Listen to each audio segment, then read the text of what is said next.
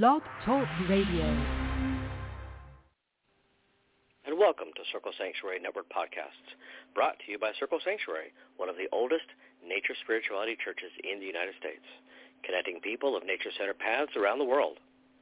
Join us through the week for a variety of shows discussing various topics, celebrating the divine in all of its forms through nature worship, rituals, education, and building bridges of community.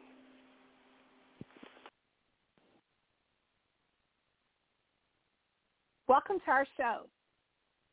My name is Deborah Rose, and I'm your host on Circle Talk. Circle Talk is one of the shows featured on C S N P, Circle Sanctuary Network Podcast. C S N P has a lineup of rotating shows throughout each month. Mondays feature Lunatic Mondays with host Laura Gonzalez. She alternates her podcast uh, one week in English and one week in Spanish.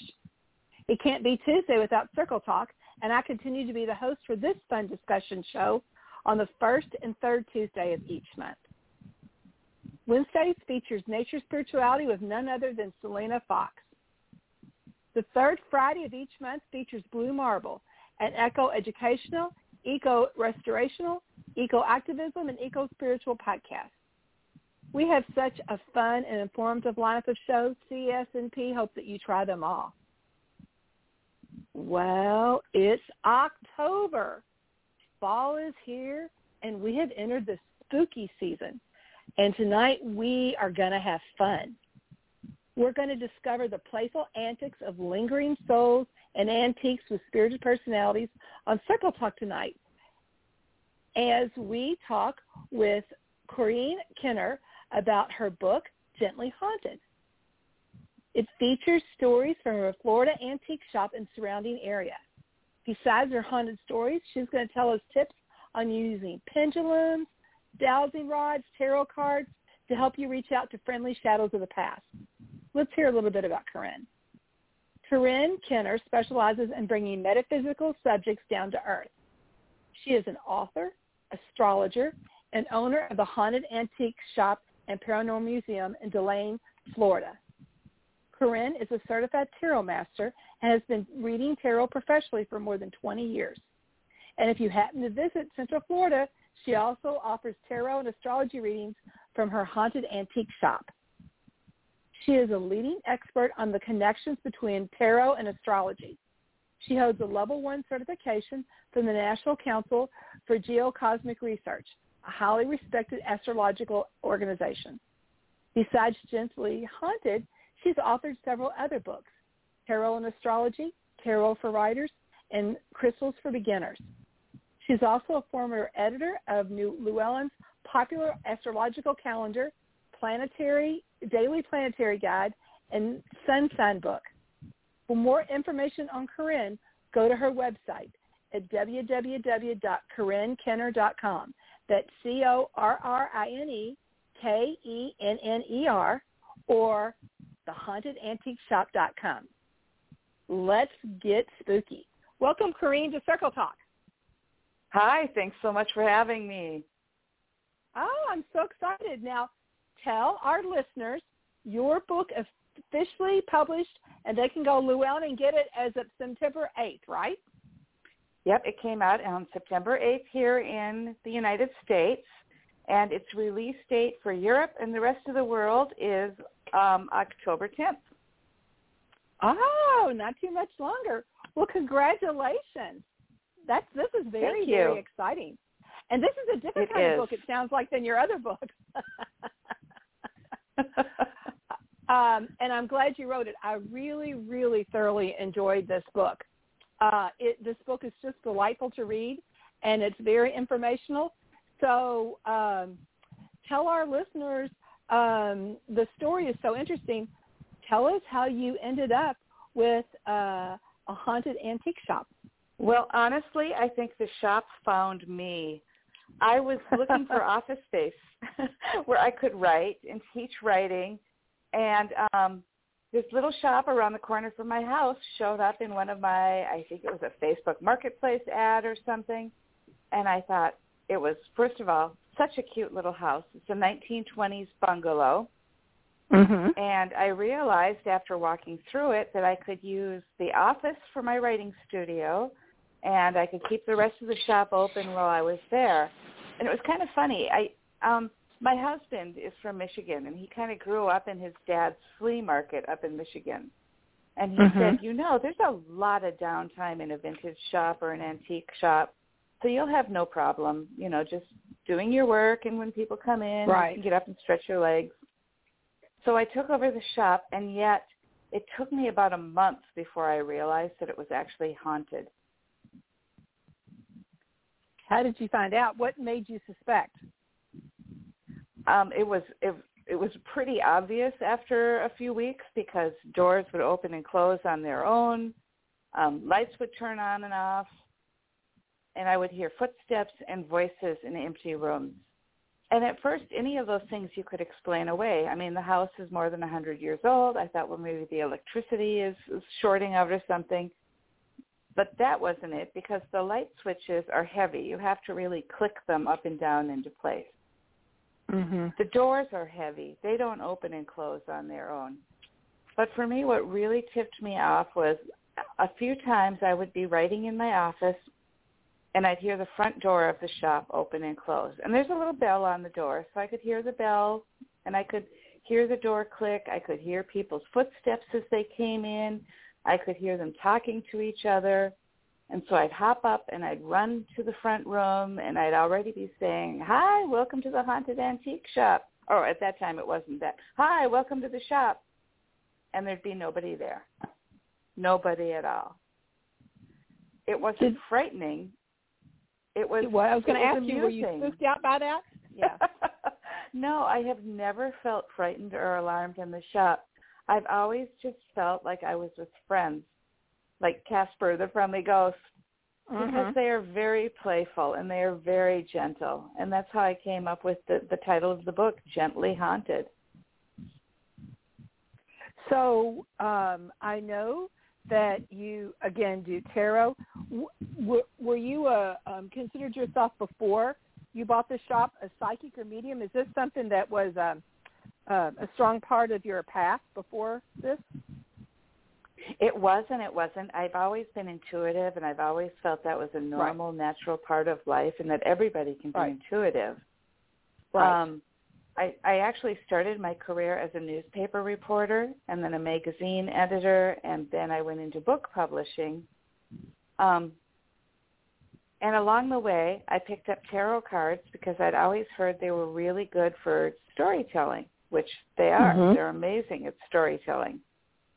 Um, and it's kind of like the old maxim, like attracts like.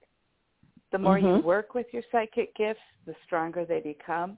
And eventually I started feeling almost overwhelmed when I would be around people with their stories or their thoughts. Mm-hmm. And so I, I decided that I would use tarot cards as a way of channeling my intuition or my psychic abilities. So now I kind of have a deal with the spirit world that I don't want to be interrupted if I'm just washing dishes or mm-hmm. walking around town. I, I I say, if I'm reading tarot cards, you're welcome to come in and talk to me, but if the tarot cards are put away, that means I'm off duty. And so far that has worked really, really well. What type of, and, and um, listener, she does a very good job in the book talking about um, different psychic skills, and that people uh, obviously can have more than different way, but people have a tendency to lean a certain way. Um, how do you perceive um, psychic connections? I'm clairaudient. I hear voices. Sometimes I hear them as if they are literally outside of me. Sometimes mm-hmm. I just feel like I get a thought that I know isn't my own. Mm-hmm. A really good example is I was touring a, touring a historical house in Texas, of all places. Mm-hmm. And we were doing this historical museum tour. And the guide said, as we went through the kitchen, does anybody know what this box is? Just a simple wooden box in the middle of the room. I had no idea, but as the, the tour guide asked the question, I heard a voice to my left kind of sighing, exasperated. And he said, oh, it's a T V. And so right away I said, it's a T V, even though this is something I had no way of knowing. And right. The guide laughed and said, you're the only person who's ever known what this was. It was such a such a historic object, and it belonged to somebody right. who was very wealthy, so not common. But that's a typical example of what I what I hear. And so no one was behind you. It just popped up in your in your head. Isn't that funny? Right. So yeah. Talk and about the my other family now. You talk about that. Yeah, go ahead. My family won't play Trivial Pursuit with me because even though I don't know the answers, I hear the answers. That is so funny. That is so funny. Well, if we're if we're ever at a pub, you're going to definitely be on my team. Uh, but it's funny because I would have considered myself um, um, um, intu- intuitive, but I would not have ever considered myself psychic until I read your list of the different ways you perceive. And again, I think I thought that you had to hear it or see it, but I will get a no, a sense, a feeling. I just know something. And that is also a part of uh, beginning psychic ability. It, it can be. That can be um, clairsentience, which means clear sensing, or another word for that can be claircognizance or clear mm-hmm. knowing. And I was fascinated by um, something that I had not thought of is um, psychic sense of smell. And you're right. Um, in your book, you talk about that and how smell can trigger memories. Talk a little bit about that because I found that really interesting also. Yes, smell is apparently the strongest, most primal sense in everyday life, and it's one of the easiest senses for the spirit world to manipulate. I can't tell you how many people come into the shop and they walk in and say, I smell men's cologne. And usually I'm the mm-hmm. only one there, and I'll say, well, I'm not wearing men's cologne. There's not been anybody in the shop for a few days with men's cologne. And I think that's an example of spirits that actually come in with living people because mm-hmm. they know in the in the Haunted Antique Shop it's a place where people are open to connection. So it's a safe place. But so, so often, yeah, it's a safe place, and that sense of smell, that scent, will immediately take you back to a different time in your life. Absolutely. Your childhood, absolutely. Birth of a child, yep. absolutely. So whenever yeah, I that smell new baby, new baby smell, smell right, it immediately brings me back to my own children. So yes. a- a- absolutely. So, uh, and that's funny because I have actually smelled things before and kind of passed it off, didn't think much about it. So I will be um, much more aware that maybe a loved one is near me um, when I smell something, um, you know, with um, with memories. My grand my grandparents yeah. had a farm, and so the smell of strawberries always brings me back to my grandmother. So oh, how so sweet, it, yeah. So yeah, so it is very is very interesting. Um, Some other well, common shop, smells that people notice a lot is um, perfume, cologne, like I said. Right. Um, cigar or cigarette or pipe smoke, mm-hmm. which in everyday life is, is less and less common. And yet if you're right. being visited Especially by pipe. a favorite right. uncle or a grandfather, yeah, you're going to smell the pipe smoke.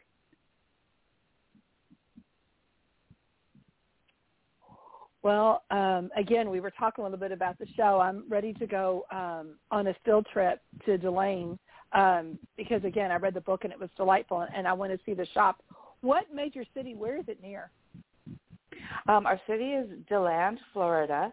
We're about forty okay. miles north of Orlando, so it's it's really um, ideally situated yeah. if you happen to be at the Disney World or um, Universal theme parks. Or SeaWorld. Yeah. We're also... Yes, SeaWorld. We're also twenty miles from Daytona Beach, so we're in NASCAR territory. Oh, you just have a great location.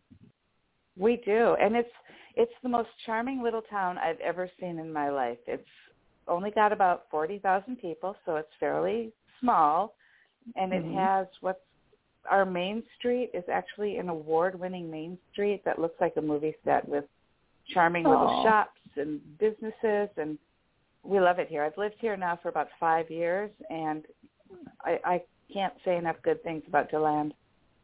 Oh, that's so fun. Um, and it sounds like the town is very welcoming um, to the um, to your store and, and very supportive, not afraid of it. Absolutely. I wasn't, I didn't get into the whole haunted thing as a marketing tool until COVID mm-hmm. hit. When Florida yeah. was not shut down for, for very long, but we still had like a month or two of, of being shut down. And I thought, you know what, we've got nothing left to lose. I'm just going to go really public with the fact that this shop is haunted. And since then, people have been so into the idea because they are looking for a safe place where they can share their own stories and where they can learn more about the spirit world. So we have all the tools in place for that, too. Right, and it's funny, you, you give examples in your book, but I'm sure a lot of people have experiences or questions, and they really don't have anyone to ask until they meet you. Yes, some, I, at first people started coming in, and they'd almost act like they had a chip on their shoulder. They would kind of furrow their brows at me, and they'd look me up and down, and they'd say, do you really think this shop is haunted? Mm-hmm. And I'd smile and say, yeah, it, it is haunted. And then they take a deep breath and say, well, you won't believe this, and I hardly ever tell anybody this, mm-hmm. but I see ghosts, or I hear ghosts, or my house is haunted. So I think it's a far more common experience than most people let on. I agree, because like you say, that's not something, unless you know someone's going to be open to it, that most people would bring up. Right. At a party. Yeah, but once so, the stories start, everybody's got something. You know, that's true, and, and absolutely. And, and I think the majority of uh, people in this country, um, whether they've had an experience or not, actually believe in existence of a ghost or that type of spirit. Yeah, people like like to have that feeling that life does not end with your last breath, that the soul continues. So talking about the shop, um, tell us about, I've got some questions because, I, I, I, again, I'm ready for a field trip. Tell us about the Cabinet of Curiosities. Oh, the Cabinet of Curiosities is this beautiful antique armoire that we have in the front room of the shop. And we have filled it with some of our most interesting collectibles and some of our most haunted artifacts. We used to keep our little, a little doll that we call Haunted Charlie in the cabinet mm-hmm. because I would notice that little Haunted Charlie's arms would kind of move up and down when I wasn't around. I'd position uh-huh. his arms one way at night, and I'd come in the next morning, and his arms would be up in the air, so he was like reaching out for a hug. My husband at the time thought maybe the spirit of my late grandfather was coming into the shop at night mm-hmm. and messing around with us, which is a possibility. But as time went on, I and I have a, a psychic friend who did a, a session with Haunted Charlie, and she said she believes that the ghost is actually manipulated by the spirit of a man who used to live nearby. Mm-hmm. Um, one day, we had the cabinet all closed up because the doors don't really stay open by themselves. It's just an old mm-hmm. antique piece of furniture. And we heard this loud bang in the cabinet, and we opened up the cabinet doors, and Charlie, who was sitting in a little doll chair, had been turned completely around, facing the back of the cabinet.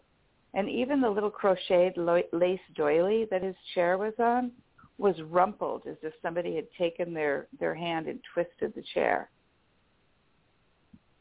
Uh-uh, and uh-uh. at that point, we thought, wow, that's really cool. Again, not scary, just really, really a fun experience. But we mm-hmm. also decided Charlie didn't want to be behind those closed doors, so we put him on the fireplace now.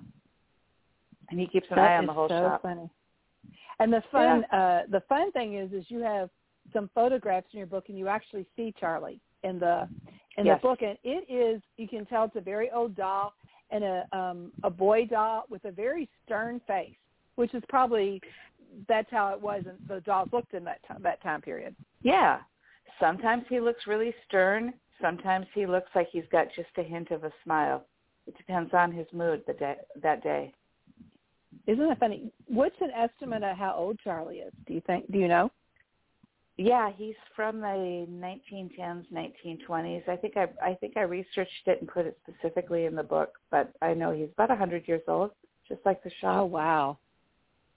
Yeah. Oh, wow. The stories that Charlie could tell. Right? And it's funny, the other story that I really enjoyed was the story of the letter opener. And that was where amazing. The man came in, and that's funny because I've had the experience of looking for something, and it's almost like something, I go in a store, and it was almost like it was waiting for me. Um, and so yes. Tell us that story, because that was really, really interesting about the, the letter opener. My daughter was helping me in the shop one day when she came into the office with this antique silver letter opener. Beautiful piece. Looks kind of like a sword. And she mm-hmm. said, "Where do you want me to put this?" I said, "I don't even know what that is. Where did you find it?" And she said, "Well, I found it in the back room with a bunch of wooden spoons." Now, one thing about me is that I'm super, super organized, at least at work. Mm-hmm. And I like to keep like things with like. I never would have put stationary objects with um, kitchenware. Mm-hmm. And I said, "Well, that's really interesting. I don't know where it come fr- came from. We'll put it in the cabinet of curiosities." And about a month later, a businessman came into the shop, and he opened the cabinet of curiosities, and he said, "Oh, I've been looking for a letter opener like this for my desk as a display item." And I nodded, and I said, "That's really nice." And he said, "Oh, I, I think this one has my name on it." And again, I thought he was talking metaphorically. Yeah. And he said, "No, seriously, it has my name on it. It was right, inscribed with the name Jack." Yes. So he was thrilled. It was exactly what he had been hoping for, and it did kind of just teleport into existence as far as we could tell, and he was delighted to take it home with him. But one of the that intentions really I fun. had... One of the intentions I had when I set up the shop was that people who came in could experience something magical or miraculous, that they would mm-hmm. find exactly the right thing for them at that moment. And it, it's amazing what happens when you set that intention, how well that actually works. So do you get people um, who aren't necessarily looking for antiques but are interested in the haunted part and the ghost hunting part only? Yes. To the store? Yeah, more and more. Because people are paring down their lives. Now people are not buying as many antiques as they used to. A lot of antique shops mm-hmm. actually went out of business recently because of the pandemic. Because of, yeah. Everybody is interested in having an experience. So I actually get a lot of tour groups. It's one reason we decided to set up uh, the Paranormal Museum aspect of the shop, so that they mm-hmm. can go on a guided tour and see the most interesting antiques, hear some of our ghost stories, and see what's available. Because the shop, even though it's it's it's in a fairly small house, it's just a little craftsman mm-hmm. bungalow, it's got one, two, three, four, five rooms to explore. That's nice. Yeah. Now, are you still doing uh, tarot readings at the shop?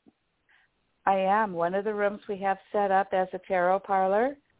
It's where I keep my crystal ball collection, so it looks very mystical. Oh, oh, that's fun. Yeah, and it's got a beautiful antique table that I've covered with this beautiful lace tablecloth, which makes great Instagram photos. And it's oh, just a fun. really nice, quiet, comfortable place to do readings. It's a very special place. So I do that's astrology fun. and tarot in that room. How did you, um, when did you start reading tarot? How did you um, um, find tarot? Well, I knew it was a good storytelling device, so I um, mm-hmm. started collecting decks. Mm-hmm. I took some classes. At the time I was living in Minnesota, so I took some classes at a metaph- metaphysical bookstore. Mm-hmm. I found a tarot community online. I started going to tarot conferences around the country. But when I really became adept at tarot is when I started writing books about it, because when you write, mm-hmm. you have to focus so intently on the images. And for anybody mm-hmm. who wants to read tarot, that's one of my biggest recommendations, is that you sit and write down everything you see in the card and practice reading tarot for people simply by describing the card. I mean, it's, it's it sounds so simple, and yet it's incredibly effective. In fact, I'm doing a workshop on October thirteenth about reading tarot cards, and that's the main thing I'll be teaching people, is that you have to talk about the cards, and you have to describe what you see. And the more you look, the more you'll see. And I'll help people Thanks. understand that, yeah, and it can be almost poetic, because once you are able to describe what you see in the card, here's another really fun tip I like. Describe the images that you see as though they're part of the person you're reading for. So say, for example, you pull the Queen of Cups card. Don't just mm-hmm. say, oh, look, it's the Queen of Cups. Say, you are the Queen of Cups. You oh. are holding a golden chalice. People people get chills, and they, they start to sit up straighter, and they say, you know what? I am the Queen of Cups. I right. am holding a golden chalice. I do have a throne. I do see the world around me from a standpoint of a queen. It's That's it's really so much fun, and, and actually so easy. That's fun. So tell me about your workshop. Is it is it online, or do you need to be in Florida to go to it? It's going to be in person in Florida, although I'm going to work on a way of making maybe the next one virtual, or I'll kind of replicate it virtually. We're going to be talking about reading tarot cards for spirit contact, because, of course, Halloween is coming up. Right. Samhain, the veil between the worlds is thinnest. It's a, it's a fairly um, auspicious time to look at the cards. And we're going to be focusing on the major arcana cards as words of wisdom or reminders from people who have crossed to the other side. And I think I kind of hit on some of that in the book, too, where I talk about I was going to say, you talk a little bit about the book, are. and I had not heard um, tarot cards with spirits like that at all. So just talk a, a little bit about that. Tease people so they want to go to Florida to your workshop. Well, it's really, it's it's interesting to me that more people don't use the tarot for spirit, spirit contact. Right. But for me, it's the most effective way, because I've worked with the cards for so long, I can tune into what they might represent. So, for example, if you're looking at the Emperor card, you might mm-hmm. be looking at somebody who was a business person in life, or you might be looking at somebody who's very structured, very stable, everything we associate with the Emperor card. It might be a spirit coming back to say, I was really large and in charge. And so we just talk about what those major arcana cards represent mean. in terms of yeah. spirits who have crossed over, yeah. And we'll be looking at the astrological associations of the cards.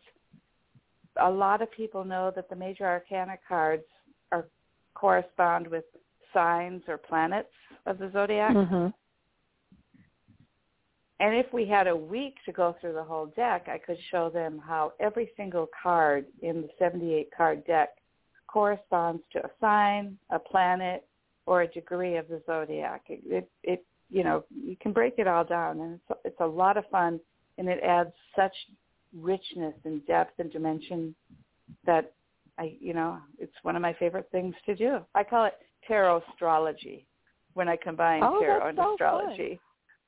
Corrine, I think that's another book, to be honest. Well, I did do a um, book called Tarot and Astrology. Well, there you go. Yeah, yeah, that's a Llewellyn book, too. I will have to look too. that up. Yeah, that's really, really interesting, because I've um, not um, generally have had those two subjects together. So, yeah, that does sound like another great book. Listen, if it's half as good as this book, I really, really enjoyed Gently Haunted. Oh, thanks. For me, Gently Haunted was the most personal book I've ever written, because I do mm-hmm. talk a lot about my own life. And, mm-hmm. I mean, that that was a little scary, because I don't want people coming at me saying I'm insane. Mm-hmm. Nobody wants that. But so far, everybody, so far everybody you know, everybody can kind of identify it, because my experiences are not are not so abnormal at all. Right. Everybody has right. had psychic dreams. Everybody's had flashes of intuition. Everybody right. has seen or heard something they couldn't explain so-called rationally. Right. And sometimes you don't realize it until you read a book like yours, and it's like, oh, I identify with that, or, oh, that's happened to yeah. me. And so, yeah, so it's it's very interesting. Corrine, why do why do we have why do spirits linger? Why are they even here? Yeah, and I don't know that they linger. I think it's more that they come back to visit. I think they check back in on us. One of the very See, first spirit contact readings. That's such an interesting concept. Go ahead. That is such an interesting yeah. concept. I really like that.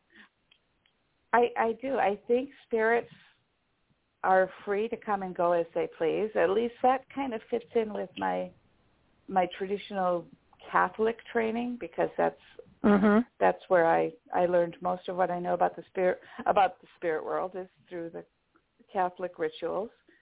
Mm-hmm. And um, there have actually been a lot of saints who, who believed that too, that spirits could come and go. I also believe that spirits will come when they're called. Sometimes, for example, I know that I, I might have a, an appointment. I might have somebody coming into the shop for a spirit contact reading. And as I'm getting ready to go to work in the morning, I can feel them, like, already excited, trying to get mm-hmm. into my head. And I, occasionally I have to say, look, I'm not at work yet. I don't I don't have the cards out. I will see you at ten thirty. Not now. That's so interesting. Yeah, because as soon as we're sitting in the tarot parlor and I've shuffled the deck and the person I'm reading for starts talking about the person that they've lost, mm-hmm. we can we can both feel it. It's almost like they come whooshing into the room. The energy right. changes. You, you can tell that the spirit is there.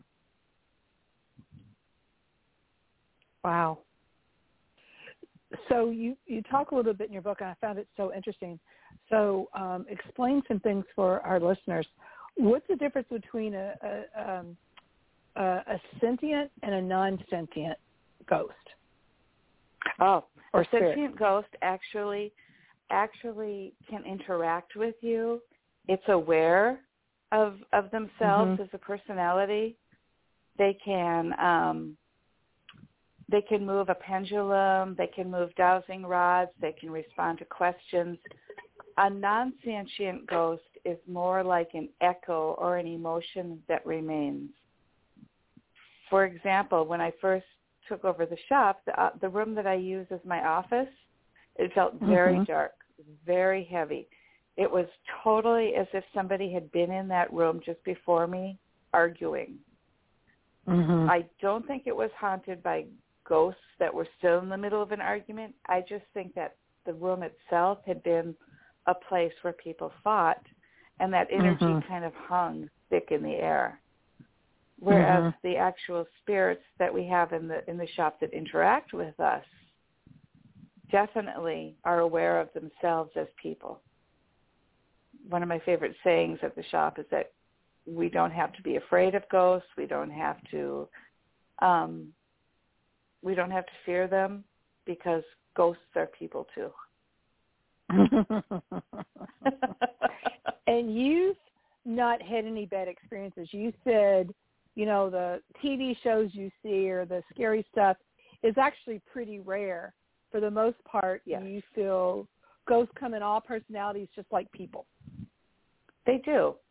And I'm careful to not welcome or invite ghosts that I don't want around. I mean, if you can sense that somebody is bad in life, you can sense that they're not pleasant in death either. So mm-hmm. um, I do try to keep the shop, this might sound kind of weird, but I keep the shop physically clean, because it's mm-hmm. like feng shui. If it's physically clean, it'll be more spiritually clean as well. I keep it light. I keep it bright. I play cheerful music. Um, mm-hmm. I imagine it filled with white light. I imagine it as being a safe place for myself and my my customers.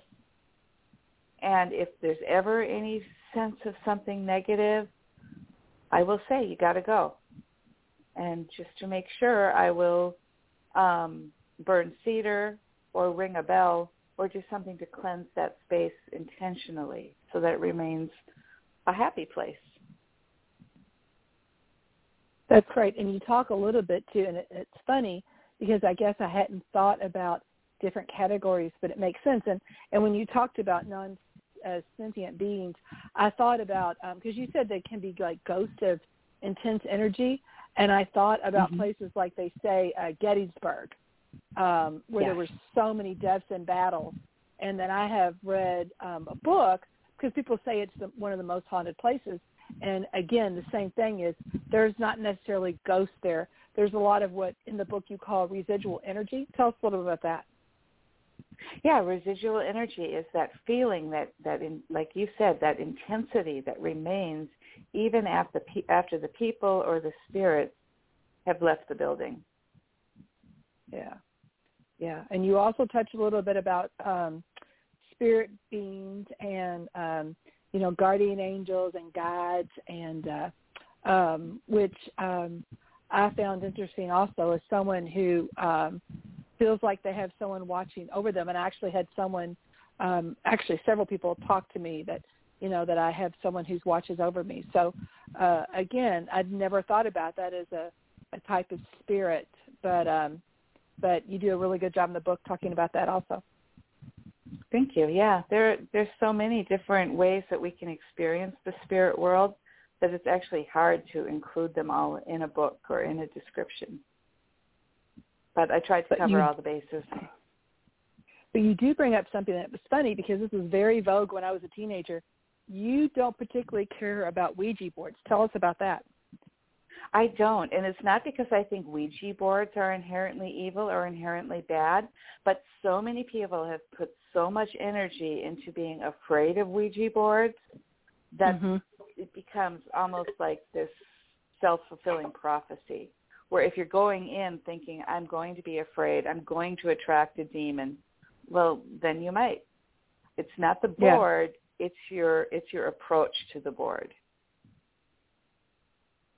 So you give some helpful hints, but tell our listeners what to do if you actually um, come face-to-face with a ghost or a spirit, or you feel uh, an entity. Um, and I thought your um, your helpful hints were very, very appropriate, um, you know, like tell them your name. Tell us a little bit about that. Yes. Um, and this is especially good if you're thinking about going into, in, into any ghost hunting or ghost investigations. You would treat them with politeness and respect, just as you would treat anybody else, because you are going into their space. So introduce yourself, tell them your name, tell them your objective, say, I'm just, you know, looking to see if I can get some interaction. I'd like to ask you some questions. I'd like to know more about you. I'm looking for evidence of life after death. I'm curious about what might have happened in this house. Just talk to them as you would talk to any other person, which is something I do at the shop every day. When I go into the shop in the morning and I turn on the lights, mm-hmm. I say, you know, hello, good morning. And if I'm going to be gone for a certain period of time, I'll, I'll tell them that too. I say good night at the end of the day. But last week, for example, we're in Florida, obviously, and mm-hmm. I said, I'm not I'm not going to be around for a couple days. We're getting hit with a hurricane tomorrow, so take care of the building while I'm gone.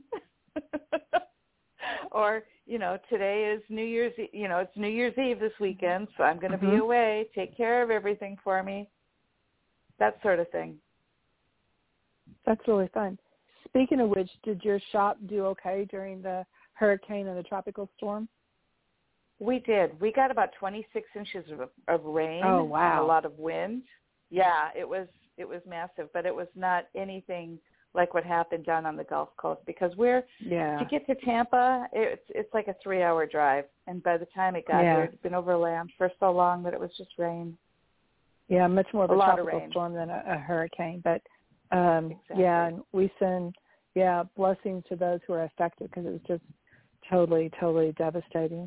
So, yeah, you, you also talk about in your book on um, ways to hunt for ghosts. And I thought this was so unique.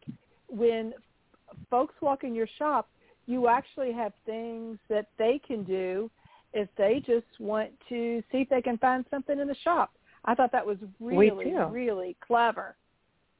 We have some very basic ghost hunting tools. Of course, we have the E M F readers like you see on T V where the, the mm-hmm. lights will, will go higher if there's um, any sort of energy in the room. Although I gotta I gotta warn everybody, don't aim this at an electrical outlet because it will pick up electricity. we also we also have spirit key pendulums, which I make out of vintage or antique keys. And you can hold the mm-hmm. pendulum very still and ask it to show you which way it will move for yes, which way it will move for no, and you can start to to um, have a conversation with any spirits in the room simply by saying, "Is there a spirit present?" And it will probably move for yes. And then you, it's almost like playing twenty questions. You narrow everything down. Mm-hmm. Are you a man? Are you a woman? Waiting for the response. Oh. And talk to the ghost as though they're still alive. You don't want to say, were you a man? Because that's kind of offensive. Oh, they... I didn't think of that. Yeah. Because, yeah, well, yes, I am a man. Or um, it is. It's exactly like playing twenty questions as you narrow down who you're talking to. Did, did you live in this area? Did you live in this state? You can ask what time period they lived there. And the more you practice and the more you work with the pendulum, the more you'll actually start to intuit the answers. We were we were working with a couple other ghost hunters, and um, one of them mm-hmm. started picking up on the spirit of a little girl in the shop. And mm-hmm. he and I at the same time both came up with variants of her name in our heads. So that's Isn't really, that really a lot of a lot of fun. Yeah. And I remember her name was Jill? Yeah, Jill? Jill or Jillian. Yeah, I remember from the book, yeah. yeah. Or Jilly, so, yeah.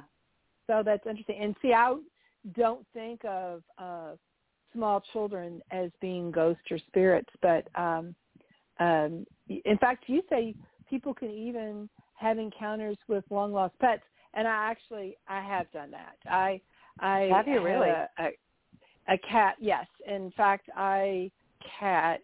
Um, yes, all my animals live to like nineteen, twenty, twenty-one years. I had them a long time. And uh, I had a favorite pet.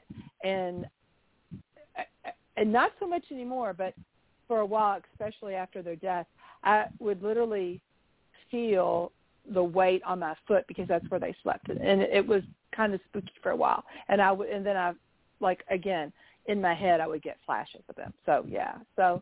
So yeah. I thought that was interesting that you brought that up in the book, and I hadn't really thought of it like that until you brought it up as an as a as an encounter. Yeah, and that's another example of where you might smell maybe dog food oh, or yeah. cat fur right. when they're around. Yeah. And the other tools you, that we use at the shop are that are super fun are dowsing rods, which are really just two pieces that. of Yeah, dowsing rods are typically made out of copper, just really heavy-duty copper wire bent in the shape of an L so that you can hold one end in your hand and the other ends can literally guide you to something that the spirit world wants you to see. You can hold these these dowsing rods loosely. And if you if you want to get a better idea of what they look like, they're super easy to find online, or you can make your own out of coat hangers. Mm-hmm. But people in our shop will hold dowsing rods and say, which way should I walk? And the rods will both point in one direction and off to the races. Isn't that fun? And then, oh, so much fun.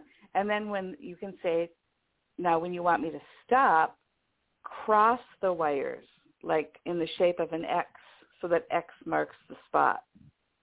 So they'll go, oh you know, gosh. wandering off into different corners and different display areas, and suddenly the, the dowsing rods will cross in the shape of an X, and that's when they know they should stop and look at something. That's so fun. Do people just freak out when this works in your shop? uh, I wouldn't say they I mean, freak are they out. Just amazed when this works? I, I would probably look for hidden wires. They are. I mean, they've got to be amazed. They're amazed, and what's Also fairly common is that they feel a little bit overwhelmed, especially when they open the cabinet of curiosities that has so yeah. many antiques and artifacts in it. They so almost, much energy. I've heard people say, did the floor just move? Because I just felt the floor move. Or they'll say, wow. wow, I'm feeling really dizzy. It's so common that I keep cookies in in the shop because one of the fastest ways to get grounded, grounded, feel right. yourself calming down is to have a little something to eat. So I have, um, it's like a blood bank. I have cookies and juice for people who get overwhelmed. That is so fun. So if I was interested in um, um, doing some um, beginning ghost hunting, do you recommend a pendulum? What do you recommend for someone to start with? And why? To start with, I recommend a pendulum, which you can make by yourself or buy in our shop, mm-hmm. or dowsing rods, again, which you can make, make by yourself, or you can buy them online, because it's just a really nice way to get in tune with the spirit world and to learn to trust your own intuition. And later on, as you progress, you might want to buy some of the electric devices like the E M F meters, mm-hmm. or um, you can also download a lot of pretty cool apps on your phone.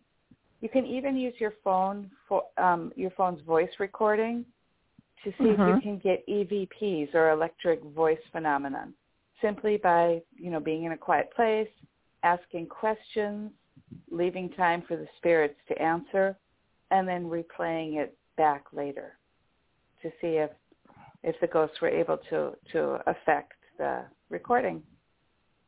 Right. And when we have ghost hunters come in the shop, they tend to pick up a lot of very clear E V Ps. Isn't that funny? Do you think it's yeah. that um, besides being naturally are already ghosts there, that is such a, um, you know, um, I once um, took a workshop, and they said when you start working with spirits and you start doing that, you become like a a light or a beacon in, in the other world, in the astral plane, and it would draw people to you. I wonder if in the astral plane your shop is just a um, a big white light, and it just will draw um, curiosity and draw people to you. Absolutely. And it's not just the, the, the house, and it's not just the stuff we have there, but it's I really believe it's the people who come, because mm-hmm. the spirit world, the people that we've loved and lost, they do want to stay in touch with us. They do right. They do want, want to make their in. presence known. And and so when people come into the shop, they're already open to that, that possibility, and it just makes contact that much easier.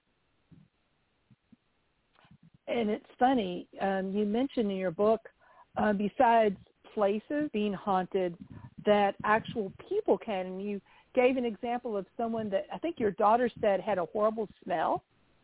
Yes. And you looked for a mouse. Was, Tell us that story. It was so cute.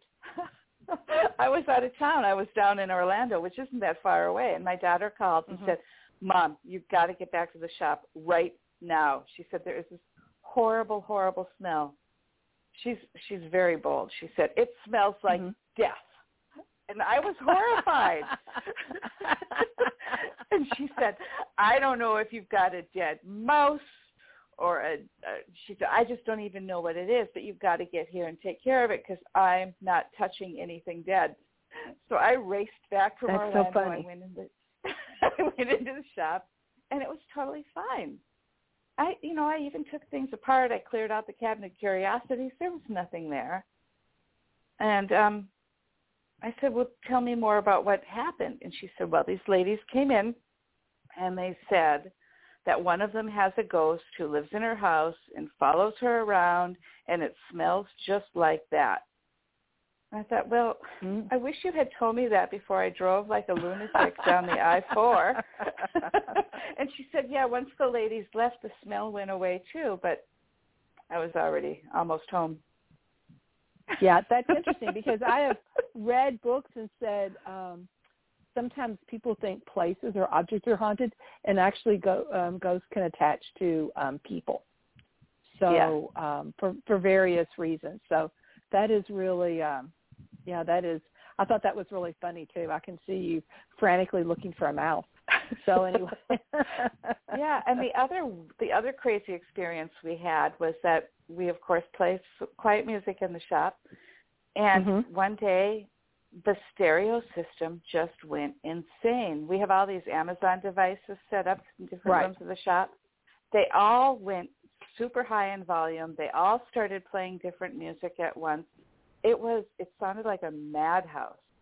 And we were racing around trying to unplug them and just get the place quiet before some customers came in. Right. But the customers who came in, it was a teenage girl and her mother, and the mother mm-hmm. did not stop criticizing that girl for a second. Isn't that something? And I think it was a classic case of, of poltergeist energy, which is German for noisy ghost. But sometimes mm-hmm. adolescent girls especially have so much high emotion inside themselves that they literally can affect the the, the environment around them. Mm-hmm. Because we were all we were all really uncomfortable while they were there, and the mother was criticizing the daughter. And as soon as they left, it was just like like a cloud had passed, and everything was was normal and, and cheerful again. Yeah, I'll just never forget how crazy the sound system went as as they were coming up the steps to come inside. Isn't that, isn't that interesting? And you've also yeah. had an experience that I'm very jealous that I have not ever had, and I would be interested in, is you have been with, um, tell us about table tipping. Oh, table tipping is amazing. And it was relatively right. new to me too. I'd heard of it because it was so popular after the Civil War. Right. Did you, used to be did very you ever vogue play? When spiritualism yeah. became vogue. I mean, it was, and seances and table tipping, all that became vogue, I think, in the twenties and thirties. Yeah, and it was so easy to do. You just find a little pedestal table, or here in Florida they call them like pie tables, just a little uh-huh. table with, you know, three little legs, and you need two people, one sitting on either side. You can do it with more, and you lightly put your fingertips on the edge of the table, and you invite friendly spirits to communicate with you through the table. And honestly, it felt like the table suddenly became made of rubber because it started to rock back and forth. It started to almost levitate with just one little foot on the ground at a time out of the three little pedestal mm-hmm. feet. And then it started to rock back and forth so hard that it literally moved across the room and across the shop to the cabinet of curiosities. It was, it was so. I, I almost say want to say was overwhelming. Was that unnerving? I mean, that would just totally unnerve me. Was that was that unnerving the first time it happened? Uh, it was, I, yeah, because it's like how can for me I thought how can this solid wood table suddenly feel like it's made of rubber or jello? I mean, right. It was just fluid. It was like all the molecules were moving, and also how can it be literally moving across the floor when our fingertips are just lightly touching the top. Nobody was scooping their hands under the table to lift it up and move it. Right. It just kind of walked on its own. It was really fun and not scary. You'd think it would be scary. It was more astounding is the word I would use. Yeah, absolutely. And so you just invited um, whoever was there to participate? Actually, one of the women doing it felt right away her dad coming in. Oh, wow. And it's always okay when you're doing this spirit work to, to only work with spirits that you know and recognize. You don't want mm-hmm. to open the door to just anybody walking anybody. by. Anybody, right. Yeah. And so is there somebody here who wants to talk to us? Do we know who you are? And then you can proceed. Yeah, the woman we were with said, oh, it's my dad. I can tell it's my dad. That's really fun. Yeah. So, um, and I, I also read in your book that um, very close to you, is it Cass- Cassadaga? I forgot the name of the city. That Cassadaga. Like little, Cassadaga. Tell us a little bit about that, because that Cassadaga, when they come to see you, started. They may want to come see there too, also. Yeah. Oh, it's only about five miles away, and it's a branch of oh. Lillydale up in New York. It's a spiritual oh. community that started as a campground, so people would literally come fun. down from New York to spend the sun, to spend the winters here when it was nice you know, winters in Florida are beautiful. Right. And spiritualists are actually a religion. Spiritualism is a religion. Correct. Where they do right. believe that the soul lives on and that we can communicate with the spirit world. So Cassadaga now is a bunch, it's a little village about five miles away. Everybody who lives there is a spiritualist. They have many, many people who work as mediums. They teach mediumship. And um, it's a really lovely little village. Yeah. But all of DeLand, too, is such an old historic town that there are quite a few haunted historic buildings in DeLand, which I talk about in the book as well. Right. You do I call a really them good na- job with neighborhood that, right? haunts. Right. Really and, and it was fun. fun to research who some of our our ghostly neighbors are. That's real. That's just really, really fun. Well, so give us some parting words. So do, let me ask you this. Do you think that um, spirits reside in most people's homes? They're just quiet? Or do they only go in certain places? That's a really good question. I think I think spirits go where they know they're welcome, and spirits go where they want to check in on somebody that they knew or something that they loved. That's really, really, I do really that's really interesting. Yeah. I do really believe that no spirit is trapped on the earthly plane, or that no spirit is condemned to haunt a scary old house. Mm-hmm. I I think just like us, they're free to come and go. That's really wonderful, and it's also very, very comforting. So, uh, yeah. um, so do you have a, a, another book in the works? Well, I would like to do a book about spirit contact with tarot cards, but I'm also okay. working on some some fiction at the moment. I hope to have a. A novella out Tell for Halloween. Tell us about that. That's fun. Tell us about that. Well, this is the whole reason I wanted an office space, is because I've been writing nonfiction for my whole life, and I thought I really, mm-hmm. really want to work on some short stories and some novels. So the the book I'm writing now is called Bittersweet Halloween, and Bittersweet oh. is my fictionalized version of DeLand, because oh, of. Um, bittersweet is a type of orange, and there's so much citrus here, and I just love uh-huh. the word. So it's, it's a story about a woman who comes back to bittersweet for her Saturn return at about age twenty-eight, mm-hmm. um, and discovers that she has the ability to see spirits, and I call it her um, her witch vision. Her witch vision is activated, so she can see all of the invisible realms around us all the time. It's a cozy mystery. There is a murder in the book, but it's not oh. bloody. It's not gory. and oh, she goes I'm about huge, trying to find out. I'm a huge yeah. cozy mystery person. So I um, am too. You get on audiobook too. Um, so if we wanted to get this, are you self-publishing, or is it through Llewellyn? Where where will you get it at? No, you'll be able to get it on Amazon. I'm going to be using the Amazon Kindle program, so it's an indie publication. It'll it'll be oh, an e-book to start. Right. Yeah.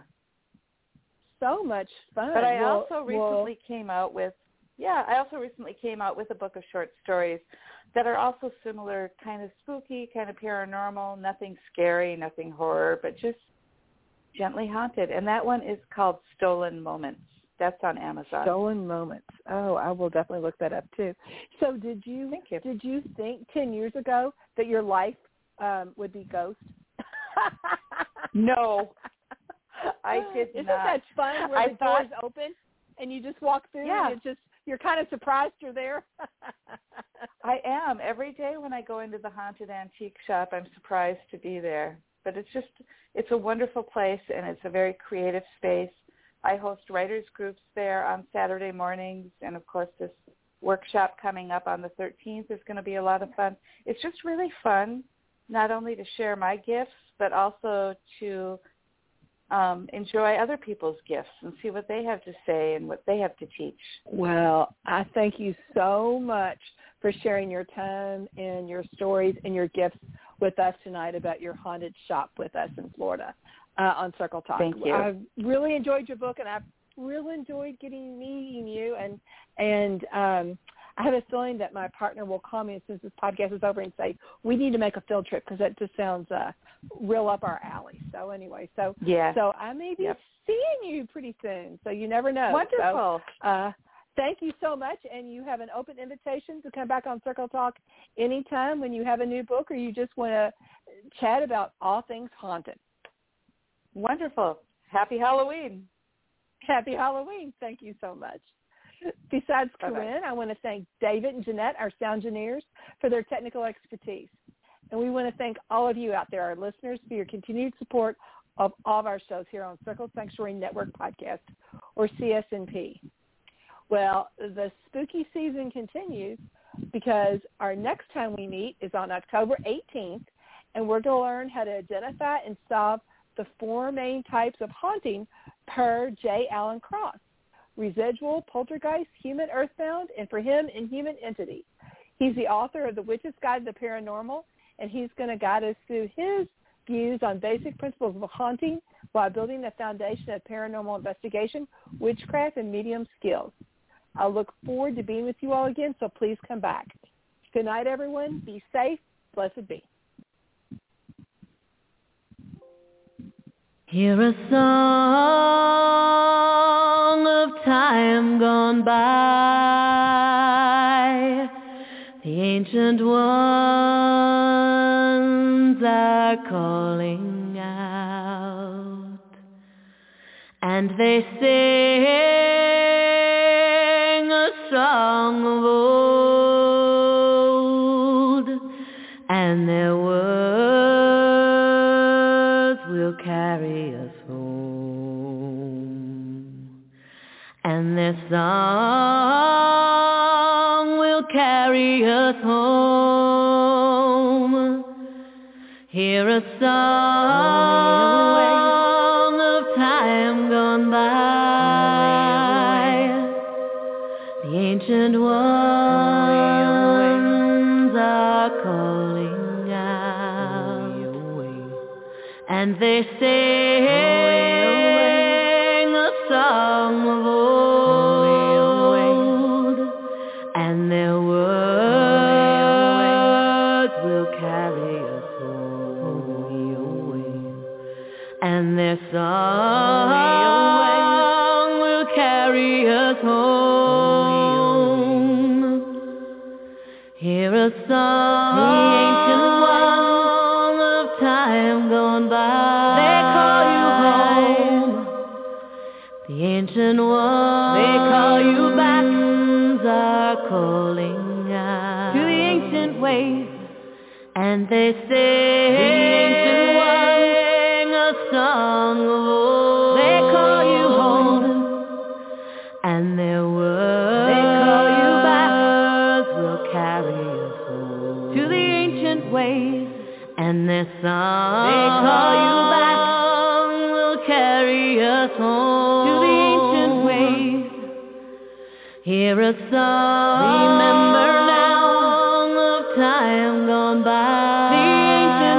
of time gone by. The ancient ones, the ancient ones, remember now, are calling out the ancient ways, and they sing, remember song of old, the ancient ways, and their words, it's deep inside, will carry us home, your memories, and their song, it's deep inside, will carry us home, your memories.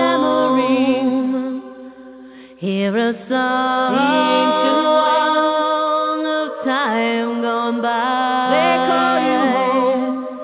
They call the ancient ones, they call you back, are calling out to the ancient ways, and they sing, the ancient ones, a song of old. They call you old, and their words, the ancient ones, will carry us home. They call you home, and their song, the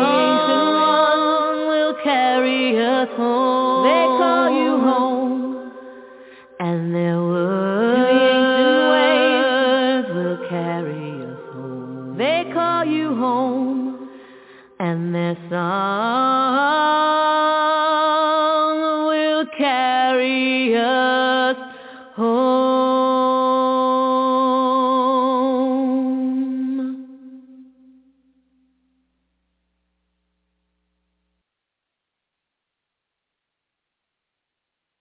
Thank you for joining us on the Circle Sanctuary Network podcast, presented by Circle Sanctuary and produced for all who follow the nature center paths. Join us here throughout the week for various programming connecting the community around the world. And please don't forget to watch for updates on the Circle Sanctuary website at w w w dot circle sanctuary dot org. And follow us on Facebook at facebook dot com slash C S N podcasts. We can also be found on your favorite podcast hosting sites, such as iTunes, Stitcher, Spotify, and others. And until next time, many blessings.